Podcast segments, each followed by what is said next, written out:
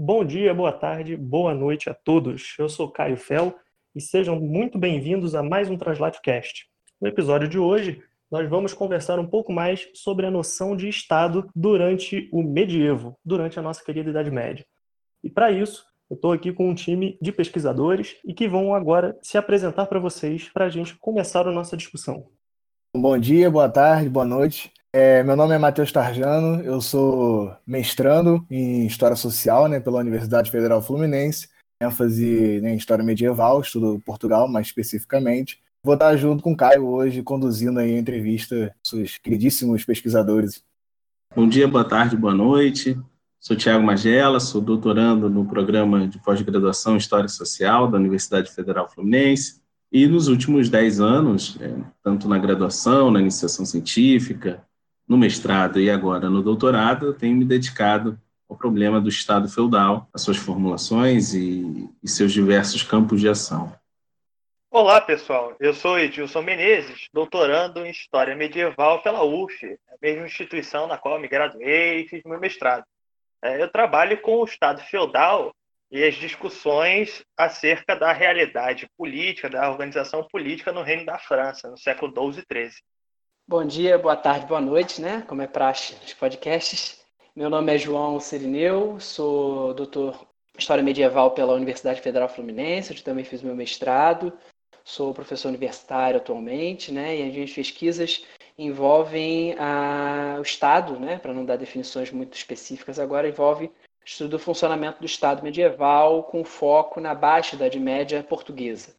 Né? Já trabalhei desde século XIV a século XVI, desde a graduação. Começando aí pelo, começando pelo começo, né? É, fazer uma provocação aqui para vocês, porque normalmente isso parece muito naturalizado, né? A questão do Estado, né? Isso já parece que já está dado em algum momento. Queria saber de vocês como é que vocês entendem o Estado, como é que vocês conceituam, o que, que é esse tal Estado? Bom, respondendo ao Matheus, essa é, é uma questão muito difícil de, de lidar, né? O Estado. Como você mesmo enfatizou, uma espécie de naturalização. Então, é, algo que sempre me chamou a atenção quando eu era aluno no ensino médio é entender como é que funcionavam as relações de dominação nesse mundo. Né? Eu ficava muito impressionado com, com a forma como os professores eram tratados pela polícia em determinados momentos protestos e manifestações nas quais pareciam é, reivindicações legítimas, de aumento de salário, as condições de trabalho, por aí vai. Isso me levou a determinado momento, na, quando eu entrei na Universidade de História, procurar entender melhor essas formações políticas e, dentre elas, importante frisar de início que o Estado não é a única possibilidade de existência das, forma, das formações políticas, mas o Estado é uma delas e nas minhas pesquisas eu tenho procurado trabalhar o Estado a partir de uma perspectiva da relação social. O que é isso? É para o ouvinte ter uma noção um pouco mais clara.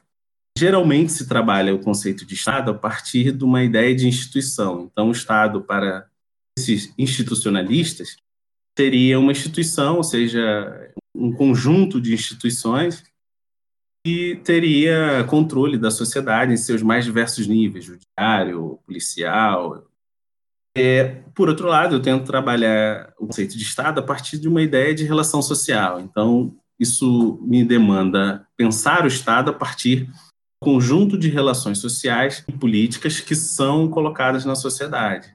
Então, é, de certa maneira, isso me faz perceber o Estado não apenas uma instituição política, mas como uma instituição que tem relação com as, os âmbitos econômicos, sociais e por aí vai.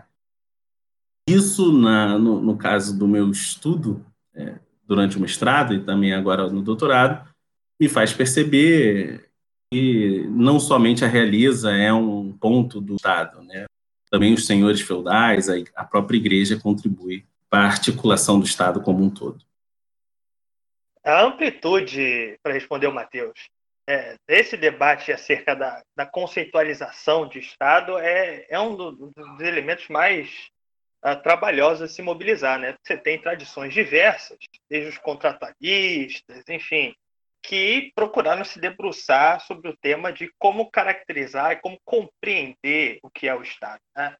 E aí, no sentido, inclusive, que o Magel estava pontuando, é, eu procuro mobilizar as reflexões é, sobre o que eu considero Estado, como, como é, caracterizá-lo, de debatê-lo, a partir de é, pensar o Estado enquanto expressão de uma relação social de contradição.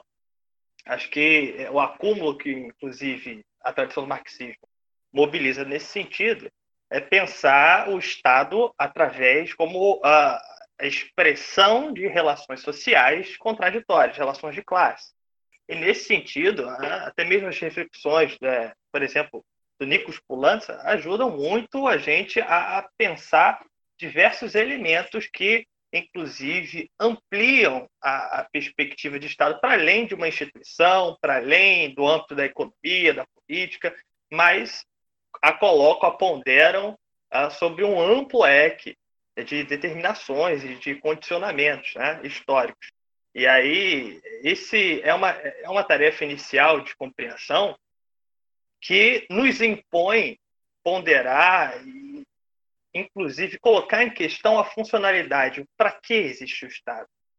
E aí é nesse sentido, inclusive, que a gente levanta diversas discussões. É, deixa eu dar minha, minha, minha, minha posição aqui. Eu acho que já, já, já, já tocaram em questões importantes. Eu acho que para quem não está acostumado a estudar o Estado é, é, do ponto de vista histórico, ou mesmo acadêmico, né, tem normalmente cai, cai bastante na, na, nessa, talvez na, na, ilusão dos seus formalismos, né, costuma é, é, se, se concentrar especificamente nos formalismos, na questão institucional, né, naquilo que aparentemente é mais palpável, ou pelo menos mais palpável no, no ponto de vista de um discurso oficial, e, e mesmo quando estuda isso no passado, projeta isso para o passado. E, e, digo que isso é uma, é, uma, é uma direção que eu mesmo, quando comecei a estudar isso na graduação, tendia muito a uma perspectiva bastante institucionalista, assim, né? E, e fui me, digamos assim, me, me desvencilhando dela para ir numa direção que eu acho que os colegas estão, estão mais ou menos na direção que os colegas estão apontando, quer dizer, da gente prestar atenção no Estado como um fenômeno social, sócio-histórico, né? ou seja, é, que só pode ser né, talvez, talvez verdadeiramente percebido por meio das relações que esse Estado encerra, ou que esse Estado tenta, né, é, é, pelas quais ele, tem, ele, ele, busca incessantemente se constituir, né, e fundamentalmente relações de poder, relações de dominação. Né? Então, quando a gente pensa isso para a Idade Média, né, que existe um estigma aí, que eu acredito que a gente ainda vai falar é, nessa conversa, né, é, é muito importante justamente para que a gente possa ver o fenômeno né, histórico, o Estado, como algo muito mais diverso e muito mais complexo do que a primeira, primeira vista pode se perceber. Então, eu acho que a direção é, é mais ou menos essa. Assim. Acho que para estudar o, o, o, né, o Estado é preciso, em primeiro lugar, ter essa noção dinâmica, né? Muito fugir da, da, da, do, do, quanto ele pode ser percebido de maneira estática e se direcionar principalmente para uma percepção dele como um fenômeno dinâmico, ou seja, focar fundamentalmente nas relações que esse estado encerra ou que ele tenta encerrar. É, eu queria aproveitar esses posicionamentos que vocês colocaram agora há pouco, é, em que vocês estão tentando centrar um pouco a discussão no sentido de que há uma necessidade de se observar um caráter mais palpável do Estado, no sentido de que ele é constituído por relação social né, entre pessoas, entre indivíduos. E aí eu queria também fazer um questionamento é, no sentido de qual seria o motivo né, para vocês das pessoas associarem muito mais hoje ao Estado enquanto uma coisa externa às pessoas e às relações entre essas pessoas. É como se o Estado pelo menos eu, eu vejo dessa maneira, é como se o Estado, para o senso comum atual, fosse justamente isso que vocês estão colocando, que ele não é unicamente, que é apenas uma instituição. Né? E que ele tem, na verdade, um fundo de relação social que acaba estruturando né, toda essa ideia que é a ideia do Estado.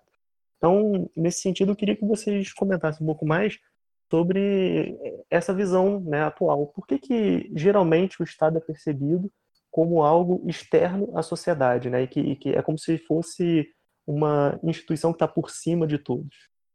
Essa é uma questão que eu acredito que parte da resposta, talvez, acho que se não cobre toda a resposta, mas em parte a resposta, isso é uma coisa que mesmo que um trabalho de formiguinha, desde a defesa da minha tese, eu tenho tentado pensar nisso com o tempo que eu tenho disponível para estudar e para pesquisar, eu acho que isso tem a ver, em grande parte, por um fenômeno capitalista, né, da sociedade capitalista, já que a gente, tá, a gente vai tratar do, do Estado como um, um fenômeno do pré-capitalismo, né, da Idade Média, mas eu acho que isso tem a ver com o fenômeno da sociedade capitalista, da sociedade burguesa, né, da organização social e política burguesa, que é essa, essa, essa presunção de uma plena separação entre o público e o privado. Eu acho que, em grande parte, essa, essa, como você disse, essa externalização, né, ou essa percepção do Estado como uma coisa à parte, né, talvez como uma coisa que paire sobre a sociedade, digamos assim, né, tenha muito a ver com essa percepção de uma separação, essa presunção, eu digo mais uma presunção de uma separação plena entre o que é público e o que é privado.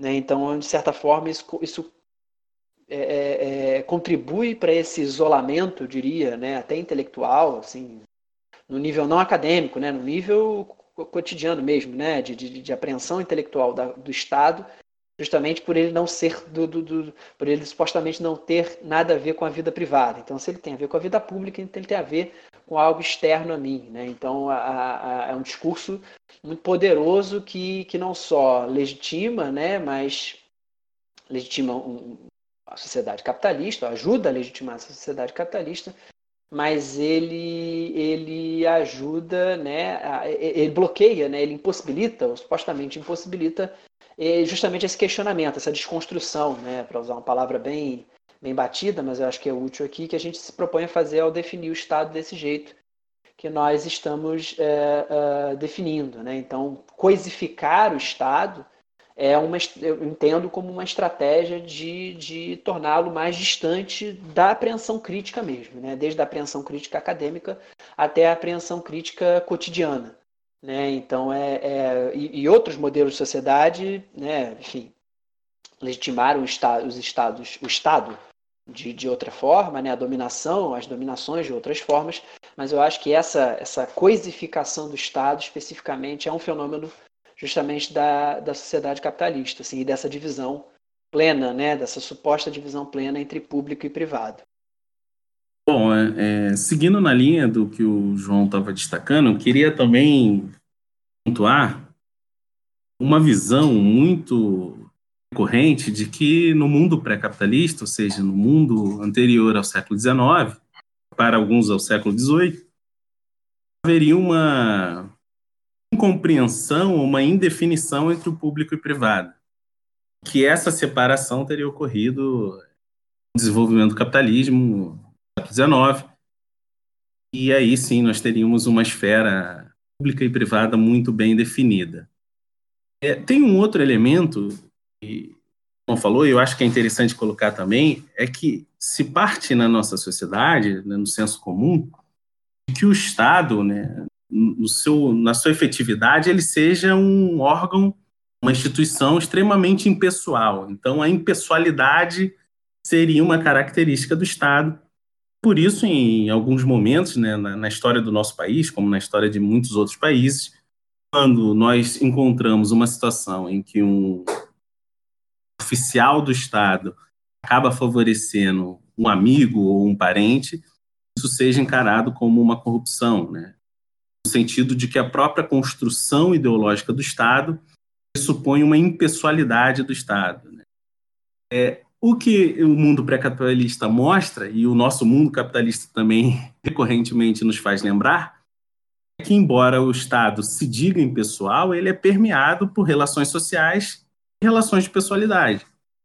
Então, esse é um elemento que eu queria destacar, porque nos ajuda um pouco a desconstruir esse mito do Estado como uma coisa, né, no sentido que o João falou, e também como um elemento, uma instituição estritamente impessoal por isso o nosso destaque às relações sociais, porque são elas que permeiam e fazem com que a maquinária do Estado funcione, seja na Roma, seja na França do século XVI, seja no Brasil do século XXI. Né? São relações sociais que estruturam o funcionamento do Estado.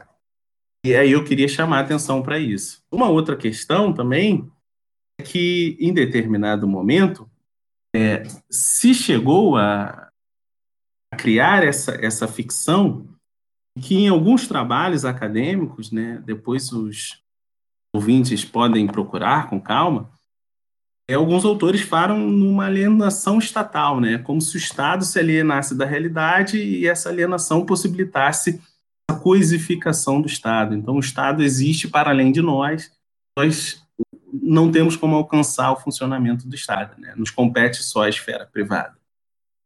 Da esteira é, dos colegas, inclusive, na pergunta do Caio, complementando né, com outros elementos, veja, eu acho que esse Estado se apresenta nessa, ao senso comum, inclusive, inclusive é, a partir de sua apreensão da realidade objetiva. Né? O que eu quero dizer com isso?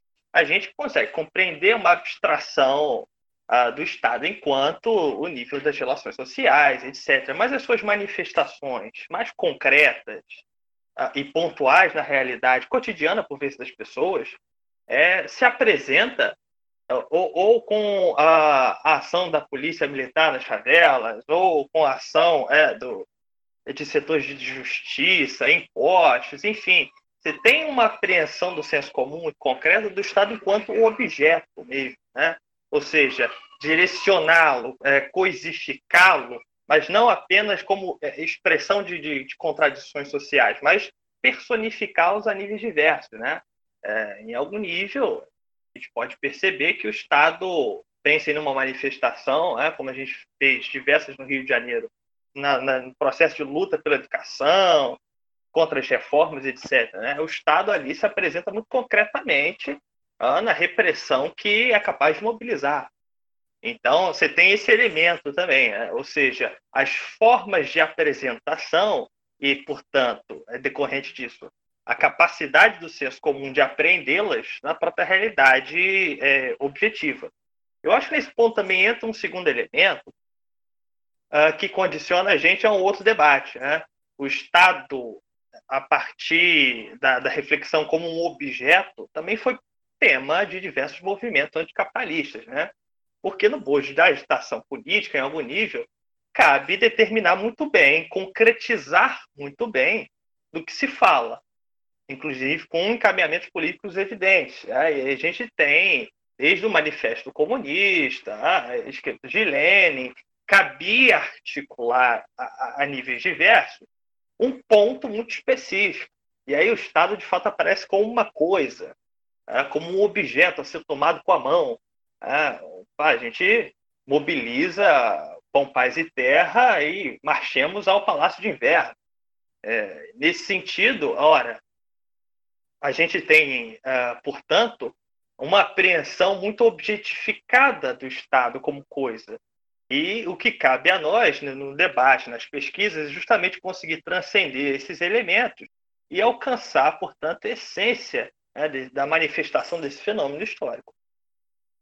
Interessante é, em relação a esse ponto que o Edilson colocou, eu fiquei pensando aqui quanto essa coisificação e essa impessoalização do Estado favorece certas posturas.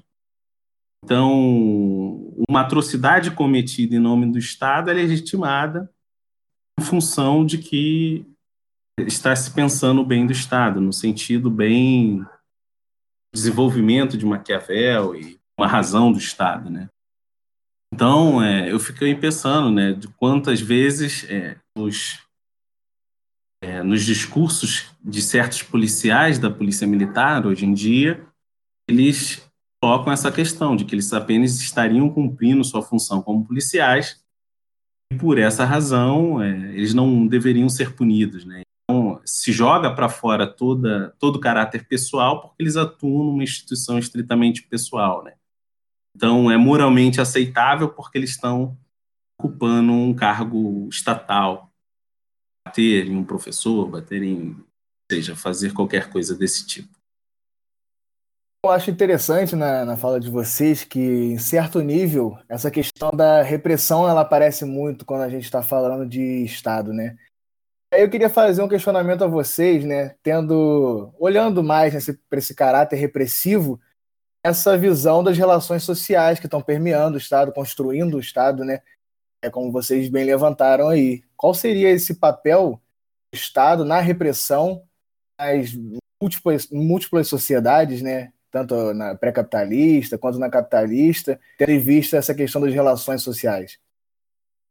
Então, estou complementando, assim, até pensei aqui nisso que o Tiago estava falando, assim, e a gente não destacou um elemento que eu acho que tem a ver com essa ênfase à impessoalidade do Estado, né, nesse modelo que o Tiago falou, que é o seguinte, né, é essa impessoalidade discursiva, né, essa ideia de, é, é, ela discursivamente também, não é só uma questão de discurso, se materializa também, de certa forma de neutralizar, né, é, a, o caráter de classe do Estado. Uma coisa que eu acho que a gente poderia, né, a gente não tocou, acho que está implícito na nossa fala, não tocou explicitamente, se tocou eu não me dei conta, é do caráter de classe. Quer dizer, a partir do momento que você estabelece essa ideia de que o Estado é um, uma ferramenta impessoal, você omite, né, propositalmente, isso não é acidental, o caráter de classe dele. Eu acho que está, inclusive, ligado à questão da repressão. Né? Quer dizer, o que se reprime, né? O que se reprime tem a ver com, com, com, com o caráter de classe do Estado, de que classe que ele atende, que classe social é, cujos interesses ele atende prontamente, primariamente, né? Fundamentalmente. Então isso também ajuda aí nessa definição um pouco mais elaborada, né? E não e não não, não naturalizada do Estado. Bom, então eu, eu queria perguntar para vocês, bem bem próximo ao que vocês estão falando é, da atuação né, do, do Estado, que, que acaba sendo, às vezes, percebida, às vezes oculta, né, vai depender é, tanto de, do referencial que a gente está usando. Mas me pareceu, pela fala de vocês, é, que vocês consideram é, um fenômeno estatal ocorrendo em temporalidades bem variadas. E aí a minha pergunta vai no sentido de dois fatores essenciais que, que é para vocês a aparição do Estado ela é datável é, ou haveria o Estado desde sempre em que as sociedades humanas se organizam, digamos assim, e quais seriam para vocês as motivações, né, as razões para se estudar o Estado antes do período capitalista, ou seja, antes desse momento histórico em que nós vivemos atualmente? Bom, eu acho que a gente acaba sempre esbarrando justamente nas questões, quer dizer, nas questões que, que de certa forma respondem é, essa, essa problemática que você levantou, Caio. Quando a gente, é, é, eu acredito, né, que a gente compartilha um pouco aqui algumas coisas em comum, bastante coisa em comum. Quando a gente enfatiza que o Estado não pode ser compreendido, né, a, a, apenas, eu acho que essa palavra é importante, no seu sentido institucionalizado, institucional, isso não significa que nós descartamos né, os graus e, e, e, os tipos de institucionalização pelos quais passam o Estado. Então, assim, é claro que isso acaba aproximando, isso não é um problema, muito pelo contrário, isso acaba aproximando o historiador, né, quem pretende observar o Estado. Já que a tua pergunta foi o surgimento, quando é que ele surge, quando é que ele aparece, é, acaba aproximando a gente da antropologia, né, de algumas discussões que, que que são caras, antropologia, né? enfim, antropologia política e tudo. Procurar uma gênese, eu acho que é uma, né? esse é o tipo de coisa, uma gênese específica, né? objetiva, eu acho que é o tipo de coisa que acaba virando uma caça ao tesouro um pouco desnecessária, né? aquela coisa do mito das origens e tudo mais.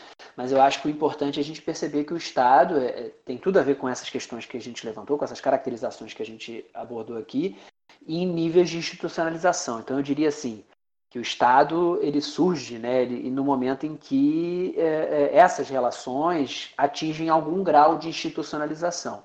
E aí, claro, é, de fato, uma, são definições de fato amplas, né, abertas, né, porque os tipos de institucionalização e o grau de institucionalização vai variar muito, né, são critérios que precisam ser né, claramente definidos dependendo do tipo de estudo que, tá, que se está desenvolvendo. Mas eu acho que principalmente, né? Acho que principalmente é, é, é, importante a gente perceber isso, né? Não é, eu acho que é, a questão da, do Estado como uma instituição e de, de, de, aparatos institucionais, ele é importantíssimo. Quer dizer, essa referência aí, né, da, da, da, repressão, por exemplo, né, vários teóricos do Estado passam pela ideia de que o aperfeiçoamento da repressão, da violência legítima, é uma das características mais é, marcantes de várias definições de Estado. Então, Quer dizer, é, o grau de, de, de, de, institucionalização dessa violência legítima também implica na compreensão do, do, do, do tamanho e do alcance do Estado. Então, para tentar sintetizar o que eu estou respondendo aqui, né, eu acho que a, a, eu acredito que a, a questão passa justamente a gente perceber o que, que é o Estado né, historicamente. Bom, é quando essas relações de alguma maneira né, se institucionalizam. Ou seja, a pergunta seria: é possível uma sociedade sem Estado? A existência já ter existido ou ainda existir, é, historicamente seria muito muito desonesto a gente dizer que não, é impossível. Né? Eu acho que eu só acho que é um fenômeno bastante é, é, é, bastante amplo, né? bastante diverso, né? dentro de toda a criatividade histórica né? que, que o ser humano é capaz. E acho que justamente por isso é importante estudá-lo nas sociedades pré-capitalistas, né? Eu acho que talvez a maior importância, emendando na outra parte da pergunta, né? Eu acho que a maior importância, se nenhuma das outras fossem né, relevante, eu acho que a maior importância para que a gente estude o Estado nas sociedades pré-capitalistas é que a gente não naturalize o Estado capitalista. É, eu acho que assim, se tivesse assim, qual é única serventia que você não descansaria de forma alguma para o estudo do Estado pré-capitalista. É para eu não naturalizar o Estado capitalista. Ou seja, buscar essas, essas ponderações, essas observações no passado, servem a um dos grandes propósitos da história, que é perceber justamente a, a, a, o quão não natural, o quão humana é a história, né? o quanto ela não é, é fruto de, de, de, de coisas naturais pré-existentes, muito pelo contrário estudar o pré-capitalismo e perceber que ele é fruto justamente dessas variadas organizações humanas. Essa é uma expressão mesmo, inclusive, do nosso tempo presente, né? A capacidade é, histórica que, sobretudo, o Estado burguês desenvolveu de se naturalizar nas percepções a tal ponto que ele parece quase um aspecto ontológico. Só tem existência humana se houver Estado. Ah, e a crítica que a gente mobiliza é justamente essa, né?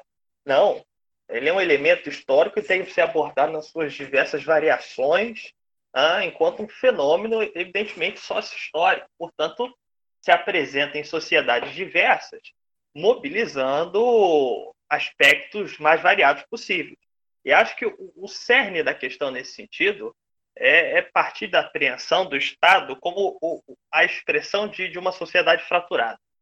Ou seja, é uma sociedade dividida entre é, uma elite que, em algum nível, domina uh, e reproduz a sua, o seu status de elite, o seu status privilegiado, através de mecanismos de dominação e de poder diversos sobre uh, um, um, outro grupo social. É, tendo essa referência fundamental, ou seja, o Estado é, é possível, é viável em qualquer sociedade fraturada em classes sociais, e há autores que digam que é quase necessário, portanto, a gente consegue um lastro para discuti-lo nas suas diversas apresentações é, históricas. Né? Porque o elemento fundamental, portanto, é, o cerne a, a, a, ser discutido é justamente o fator da dominação social. Só que isso não pode apagar, portanto, né? por mais que a gente verifique em tempos históricos diversos, apagar esse caráter fundamentalmente histórico. Portanto, trata-se de historicizá-lo, entendê-lo não como elemento natural, né, mas como elemento histórico, portanto, superável. Ah, e aí, esse é o campo, inclusive, da crítica ao setor, é, que os setores anticapitalistas mobilizam. O esforço de superar o Estado no sentido de superar justamente a sociedade de classes. Então, essa é uma discussão que mobiliza perspectivas diversas. Eu acho que o, um dos grandes, uma das grandes dificuldades em trabalhar com o tema do Estado é que ele mobiliza as paixões mais diversas possíveis. Horizontes teóricos, parâmetros, enfim. É um tema que é absolutamente quente no sentido de que ele vai suscitar nas pessoas sobretudo a, a, partir da nossa própria sociedade fraturada em classes sociais e suas diversas posições, o, as paixões mais diversas. É, a gente pode pensar que é, um proprietário rural que aciona o Estado enquanto manutenção da propriedade privada vai ter uma percepção bem diferente do qual a, moradores, por exemplo, da Maré, que vem o Estado como um helicóptero por cima de suas cabeças atirando. É, eu estou fazendo uma, uma analogia mais esquemática para mobilizar o quão esse tema é, mobiliza elementos mais diversos e as suas posições mais diversas possíveis, né? tanto em defesa quanto em sua superação. Mas o CERN é, me parece ser discuti-lo não como aspecto ontológico, um aspecto é, naturalizado ao longo da história, mas que se apresenta em formas diversas de sua expressão histórica. Bom, é, como meus colegas já enfatizaram um conjunto significativo de referências, eu queria destacar algumas outras coisas. Primeiro, uma das perguntas do Caio é quando começa esse estado, né? É uma coisa muito difícil de responder. Recentemente tem ocorrido uma revisão né, dos estudos históricos no sentido de procurar entender quando a desigualdade se cristaliza na sociedade humana, nas sociedades humanas. É, e aí o que esses historiadores e arqueólogos têm, têm mostrado cada vez mais, durante o período que genericamente chamamos de pré-história, essas sociedades humanas conviveram com momentos mais igualitários, momentos hierarquizados, momentos igualitários novamente, hierarquizados, ou seja, havia uma variação muito grande nos mesmos grupos é, sociais esses momentos mais hierarquizados, que seriam momentos específicos de seu ciclo anual, momentos mais igualitários. E a questão para esses arqueólogos seria responder por que que então, é, em determinado momento, as sociedades humanas se hierarquizaram e deixaram de ser igualitárias. Né? Por que, que eu comecei fazendo essa referência? Porque se entende, em geral, esse processo de hierarquização da constituição de classes sociais antagônicas como um momento de construção do Estado. Né? Então, se vocês pegarem livros mais recentes, como o James Scott, é, faz referência aos grãos, né, cereais em geral, como um elemento chave para a construção do Estado, e isso é, nos ajuda a entender como a própria construção hierárquica da sociedade favoreceu o desenvolvimento desses estados mais antigos. Mas eu queria destacar que é impossível falar de Estado, um conceito único para a sociedade humana de forma geral. O que a gente pode falar é diferentes Estados e é uma necessidade grande de historicizar o Estado. Isso, de certa maneira, estudar esse Estado pré-capitalista, ao meu ver, é, possibilita a, a chance, né, digamos assim, de esse grande laboratório que foi a Idade Média, meu caso mais específico, de perceber como diferentes formações estatais tiveram é, e diferentes grupos dominantes, elites, ou seja, como o ouvinte deseja chamar, é, encontraram soluções políticas para os seus problemas de classe, digamos assim. Então, é, eu vejo em geral criadores tendo um problema muito grande com o conceito de Estado, essas sociedades pré-capitalistas, mas na prática esse, esse Estado, né, ele não é não é o único possível, né? Existem possibilidades muito diferentes, como o João enfatizou, a antropologia política nos ajuda muito a compreender essa flexibilidade das formações estatais na prática, na concretude histórica. Então, isso significa que, mesmo quando nós recortamos para uma Europa feudal, é possível que o Estado se apresente historicamente de maneiras diferentes na França, em Portugal, e isso nos demanda justamente perceber como esses grupos dominantes é, concretizam as relações de dominação na prática. Eu acho que tem um aspecto aí que o Thiago falou também legal, assim, o Thiago e o Edilson falaram, assim, que é muito importante. Legal, legal porque é importante de olhar, né? É, de, de, de, a gente observar essa questão das desigualdades, né? Que é, que é a construção do Estado, a criação dele, ou do que a gente chama de, do que a gente pode chamar de Estado, tem a ver, né? Basica, basicamente é ótimo, né? Mas sim, fundamentalmente, para uma definição bem ampla, né? Porque como o Tiago disse, é, é definir o que é Estado para procurar os tipos de Estado históricos, né? Existentes até aqui, mas é de entender o Estado como um, um esforço, né? Fruto de um esforço, dos esforços de, de, das classes dominantes ou das classes favorecidas por essas desigualdades sociais para manter e potencialmente ampliar essa desigualdade a seu favor. Né? Por isso que eu anteriormente né, destaquei o quanto é importante a gente é, é, é, sempre considerar o caráter de classe também né, do, do, do, do, Estado, né, o caráter de classe para esse sentido, quer dizer, que, que interesses e que fruto de que esforços, ou, ou melhor dizendo, dos, esforços de quem para que aquelas relações sejam mantidas da forma como são, né, mesmo não, obviamente não acreditando na no, no, modelo perpétuo, no modelo imutável de Estado, mas na ideia da, da reprodução dessas relações e até da sua ampliação. Né? Então, de novo, né, olhar para as sociedades pré-capitalistas, né, com um certo distanciamento, mesmo que o distanciamento temporal não seja o suficiente, mas com um certo distanciamento, né, para que nós possamos perceber, né, a, a esses esforços, né, e obviamente projetá-los né, para o presente e pensarmos o futuro, né? Isso é muito importante em qualquer tipo de reflexão histórica. O que, que nós queremos e do que, que nós pensamos sobre esse fenômeno, né, no passado e, e, e, e no agora. É, aproveitando aí essa questão de por que estudar o Estado, é, o Estado pré-capitalista e tudo mais, há um tema espinhoso aí, seria o Estado na Idade Média. É, inclusive diversas produções acadêmicas, inclusive, é, consideram que o Estado na Idade Média não teria existido, teria um período de total anarquia. É, uns defendem que o Estado seria somente se fosse centralizado. Que vocês teriam a dizer sobre, sobre isso? Porque no ensino médio, até no senso comum, isso é muito pontuado, né? A, a, a pergunta do Matheus é, ela mobiliza elemento que é indispensável para a gente discutir e pensar as formas é, diversas da, da realização estatal da história. É, e uma delas justamente é a sua apreensão teórica. Né?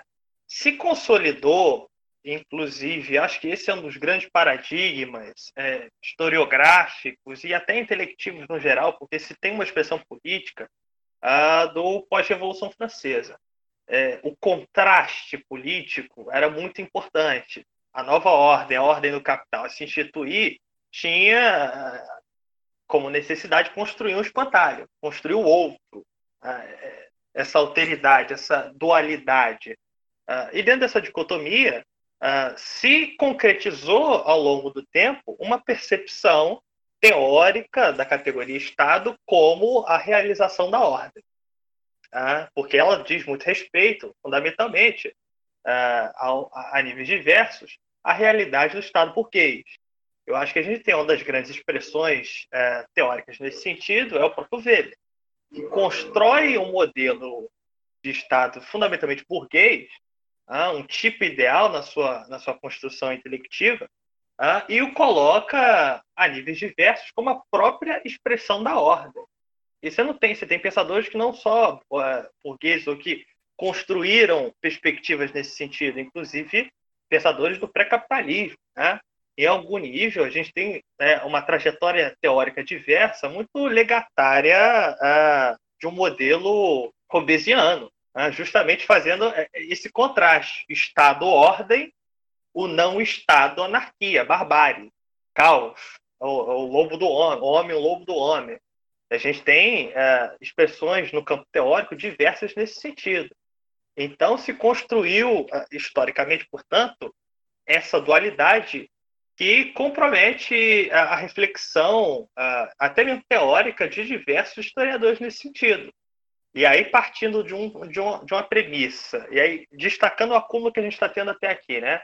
partindo de uma premissa, de um modelo histórico muito específico, como Weber, mobilizar essas reflexões teóricas para pensar a expressão desses diversos estados em outros períodos, por vezes é, é uma tarefa em glória, porque a gente vai incidir em, em vácuos historiográficos nesse sentido, porque é o um modelo, no caso weberiano, ah, muito circunscrito a uma realidade sócio-histórica que ele se dedicou. E eu não estou nem aqui me dedicando a avaliar esse sentido. Mas aprendeu, por exemplo, esse, esse modelo teórico para pensar outras expressões históricas do Estado, ah, é o que a gente vinha discutindo, se não tem um Estado único, são expressões históricas diversas, ah, é muito complicado. Mas em algum nível está bem incutido no senso comum essa dualidade Estado à ordem, o não Estado à barbárie. Inclusive, essa, esses são acúmulos. É, o próprio Hegel, em algum nível, né, pensa o Estado como a realização do universal, ou seja, o Estado como aglutinador das contradições diversas da sociedade, que a partir de tantas contradições é, produziriam a síntese. Então, a, a gente tem, um, um, em algum nível, é, muito permeado, portanto, no senso comum e na apreensão teórica, essa visão positiva de Estado, que diverge e é bem diferente, por exemplo, da apreensão de Marx e diversos pensadores anticapitalistas. Existe uma abordagem, né, que é bastante conhecida, imagino, da Ellen Wood, que é com relação a essa questão né, de há Estado na Idade Média, que parte, né, como eu disse, estava trabalhando dessa um pouco dessa tentar quebrar essa dualidade, né, e como a gente vinha conversando antes da, da ideia da coisificação do Estado, como o Estado fosse uma coisa, um monolito, né, que assim o, que se fala muito na Idade Média é esse é, é uma dessas bandas né da, da polarização do qual o Edilson estava falando né? Ah se não há uma unidade há uma anarquia né? Então isso só, isso só é possível de ser pensado né, dentro da premissa do Estado como coisa, né, desse Estado ultra impessoal, desse Estado ultra é, é institucionalizado né, no sentido burocrático, weberiano mesmo, né, do, do Weber, né, desse pensamento que até talvez seja até mais weberiano do que o Weber, né, como é costumeiro acontecer, mas assim, a, a, a leitura que eu estou falando da Ellen Wood é justamente de que se a gente está falando do Estado como um conjunto de relações de dominação, ou se preferir, de relações de poder e, e, e, e da institucionalização dessas relações, a, gente não fala por quando olha para a Idade Média, principalmente ali quando a gente viu o, o, o que seria o auge da feudalização, né, ali na, no, no, no, que se convencionou chamar de Idade Média Central e tudo mais, o, o, o que se fragmenta, né, o que se parceliza, né, a Ellen Wood usa essa expressão, a parcelização,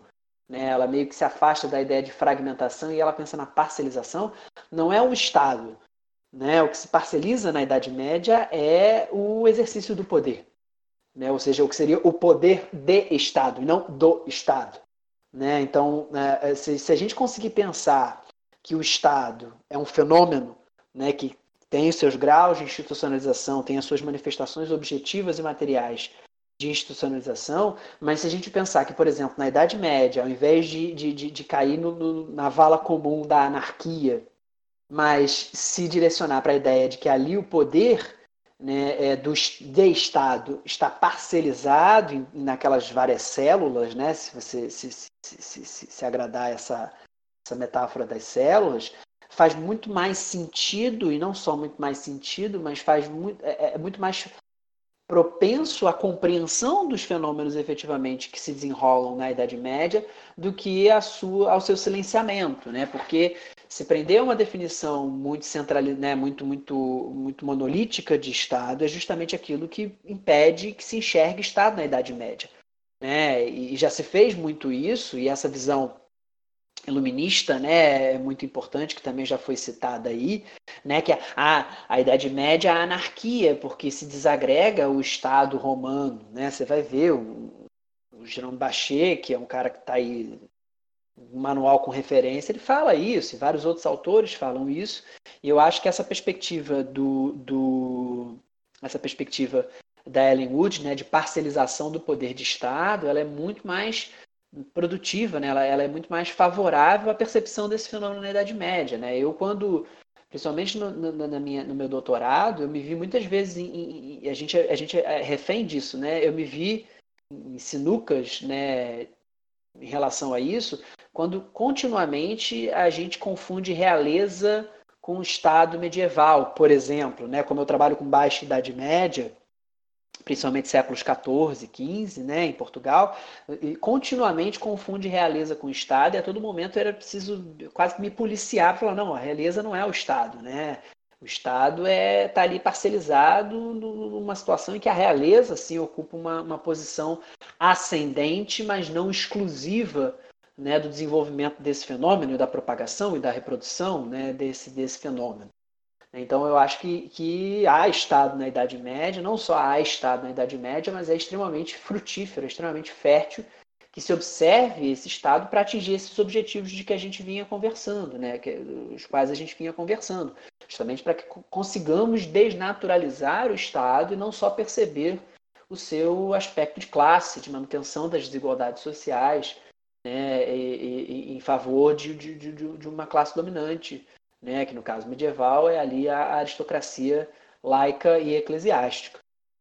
Bom, é, diante do que meus colegas já colocaram, queria destacar que esse estudo do Estado para o período medieval ele tem sido muito marcado por duas posições que nos meus trabalhos eu tenho chamado negacionista e a outra é, geneticista. A primeira vertente muito pautada nos trabalhos do Alain Guerreau, nega qualquer possibilidade da existência é, do Estado em sociedades pré-capitalistas. Então, o Estado seria uma realidade do capitalismo, então seria um conceito inoperante para essas sociedades, entre elas a medieval. Essa, por exemplo, é a posição do Jérôme Bachet, que o João Serineu citou. É, inclusive, o Bachet, no, no, livro dele, citado, ele diz que o máximo que é possível fazer é uma história pré-estatal. Por outro lado, a gente tem uma postura bem um autor francês, Philippe Genet, que trabalha com a ideia da gênese do Estado moderno.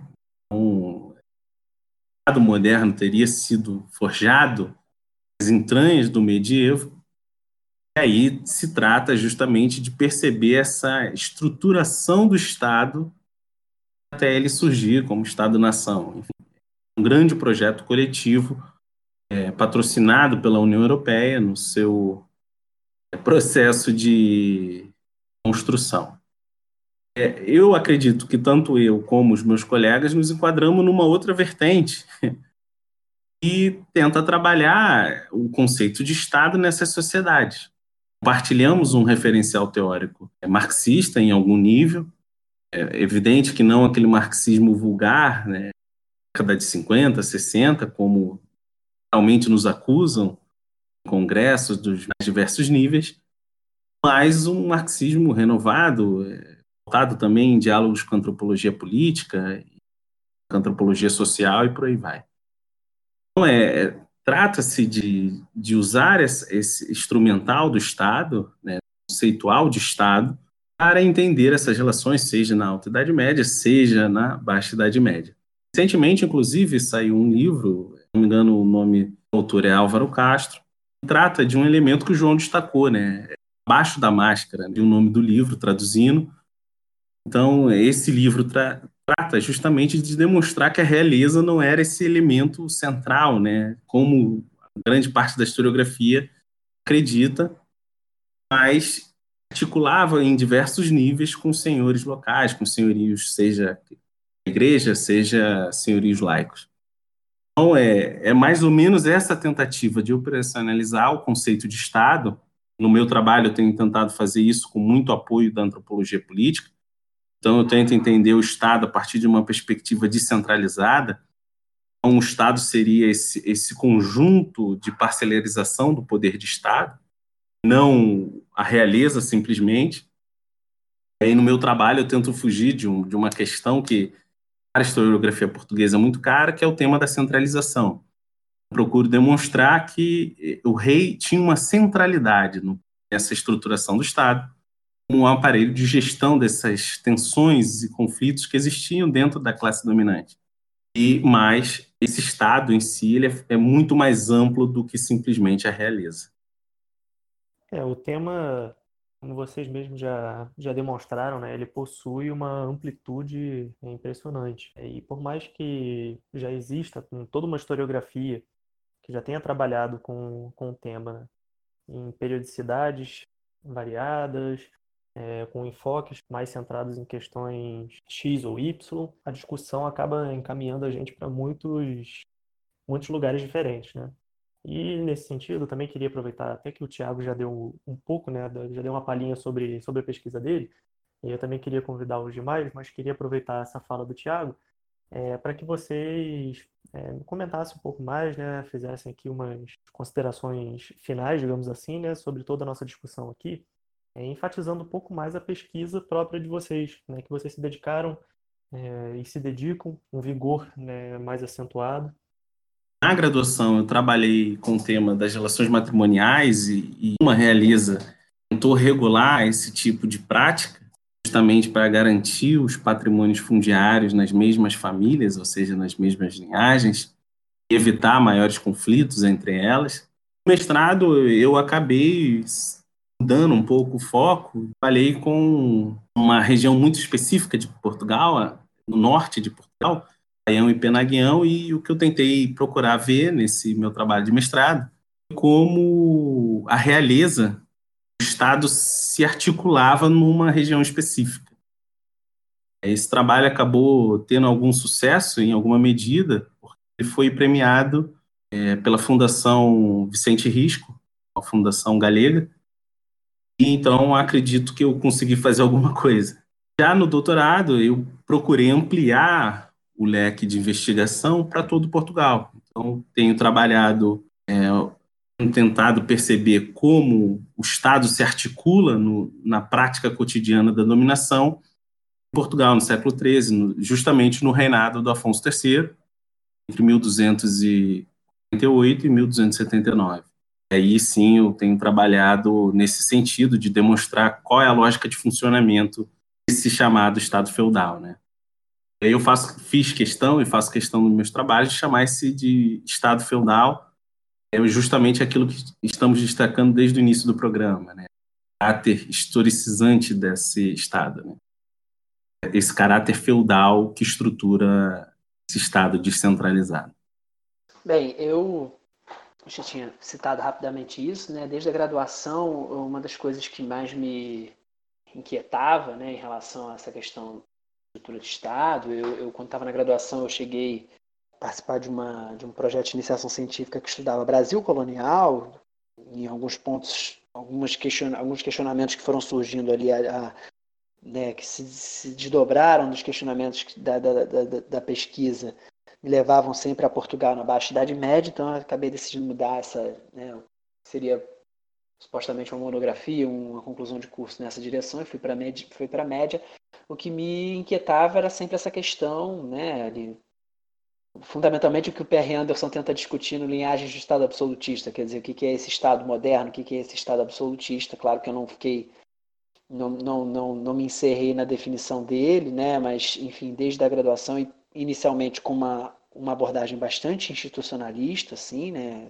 da qual eu fui me afastando, fui tentando entender né? o que, que busco entender que, que é esse as diferenças, né, que, que, que transformações fundamentais levaram a, a, a, a, tentar caracterizar e entender como ele se transformou nesse estado moderno. Então, mestrado, doutorado, né, é, que eu fiz na UF, no PGH da UF, foram voltados para esse tipo de, de, de, questionamento, né, sempre tentando ampliar. Né, no, no mestrado eu trabalhei é, principalmente com o Reinaldo Dom Duarte, né, que é o segundo rei da dinastia de Avis, então eu trabalho efetivamente com o século XIV, e no doutorado, até por, por é, é, é, sugestão do, do, do, meu orientador, né, professor Mário Jorge, eu acabei indo, avançando uh, para o Reinaldo Dom Afonso V, a gente, né, a gente acaba sendo tradicionalista em algumas coisas, né, vai demarcando por, pelos reinados, mesmo que a gente tente, tente desconstruir, mas justamente tentando, de certa forma, uh, uh, relativizar e, e, e, e, passar por cima de determinadas leituras bastante consolidadas, principalmente a historiografia portuguesa, né, uma historiografia muito nacionalista, né, e quando olha para a Idade Média, principalmente, né, ela é muito muito hermética, muito muito, muito avessa né, a essas interpretações, a essas revisões historiográficas. E fundamentalmente o que eu tenho trabalhado até agora, né, de, como eu disse, o trabalho de formiguinha muito lento nos últimos anos, é insistir nisso. Né?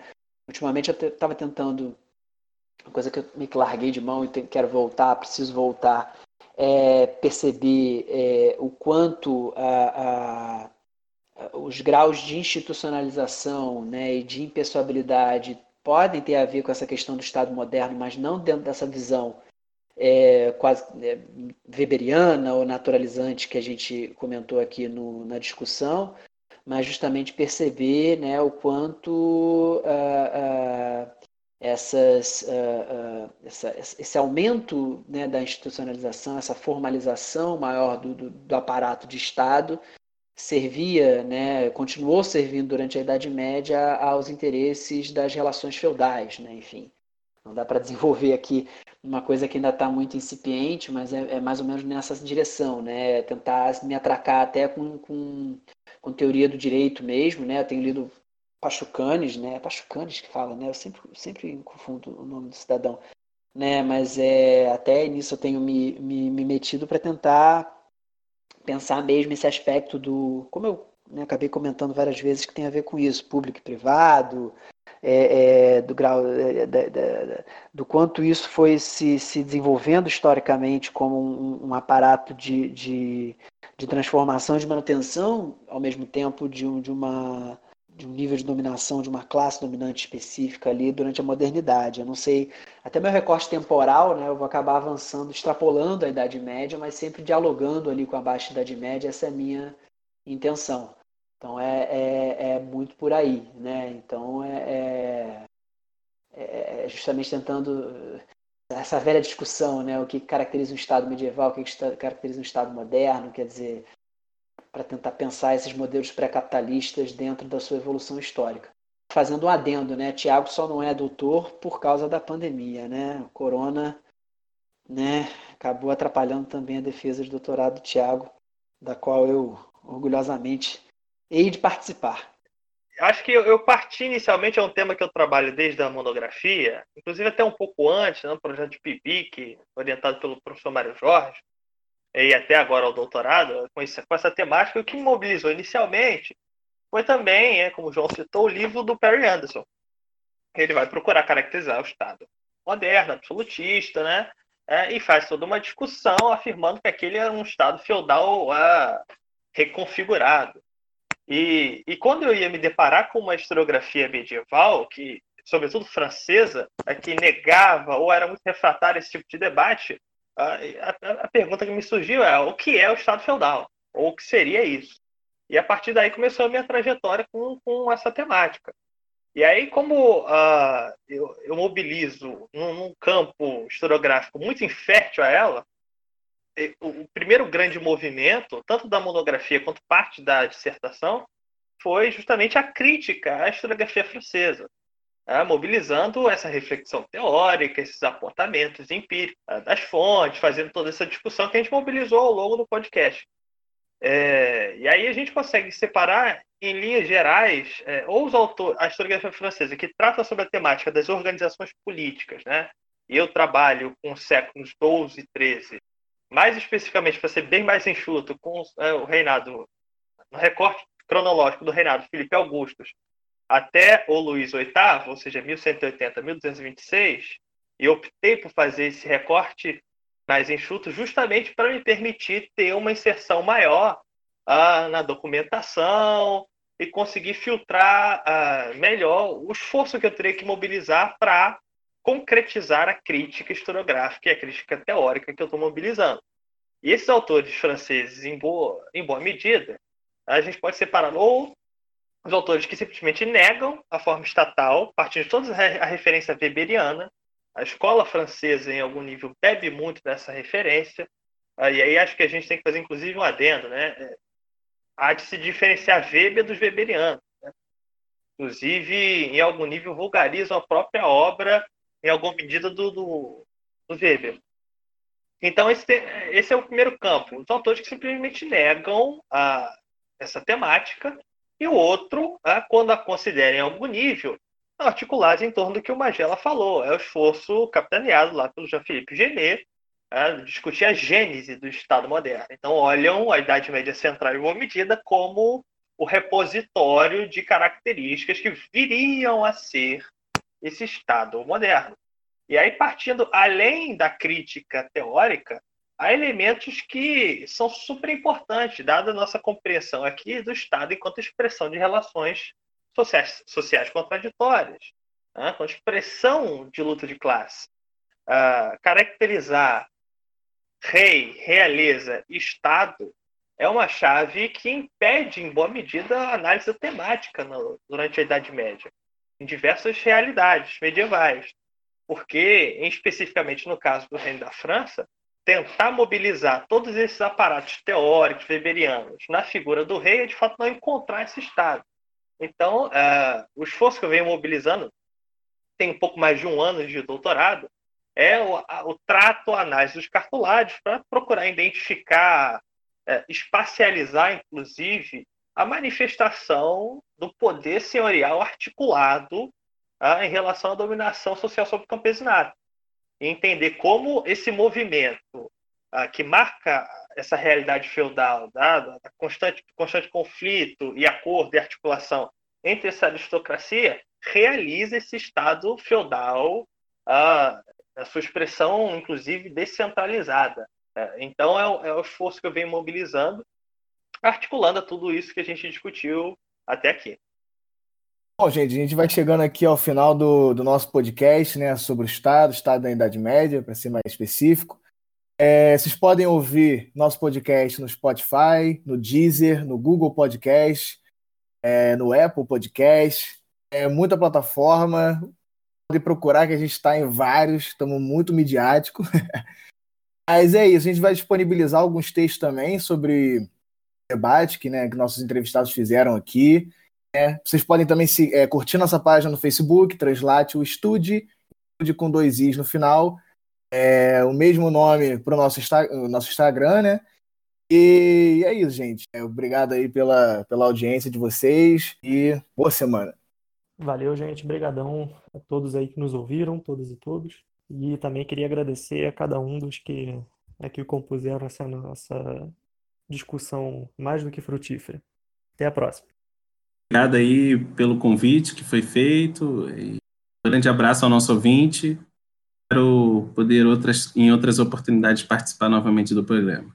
Boa noite a todos e todas. Né? Agradecer ao pessoal do Translatio que organiza esse podcast. É um grupo sensacional, devo destacar. Uh, e foi um prazer discutir hoje com vocês esse vasto tema e, complexo que é o Estado uh, e todas as discussões que ele suscita. Queria também agradecer né, o, o convite, né? Fiquei lisonjeado, né? A discussão foi muito boa. Espero que a gente tenha sido claro o suficiente, né, para o pessoal que está ouvindo curtir, né, se interessar talvez mais pela, pela discussão, pela, pela, pela temática, né, que tenha pelo menos gerado dúvidas interessantes aí para todo mundo. Mas, né, como eu falei, agradecer realmente o convite, foi bem legal essa essa gravação.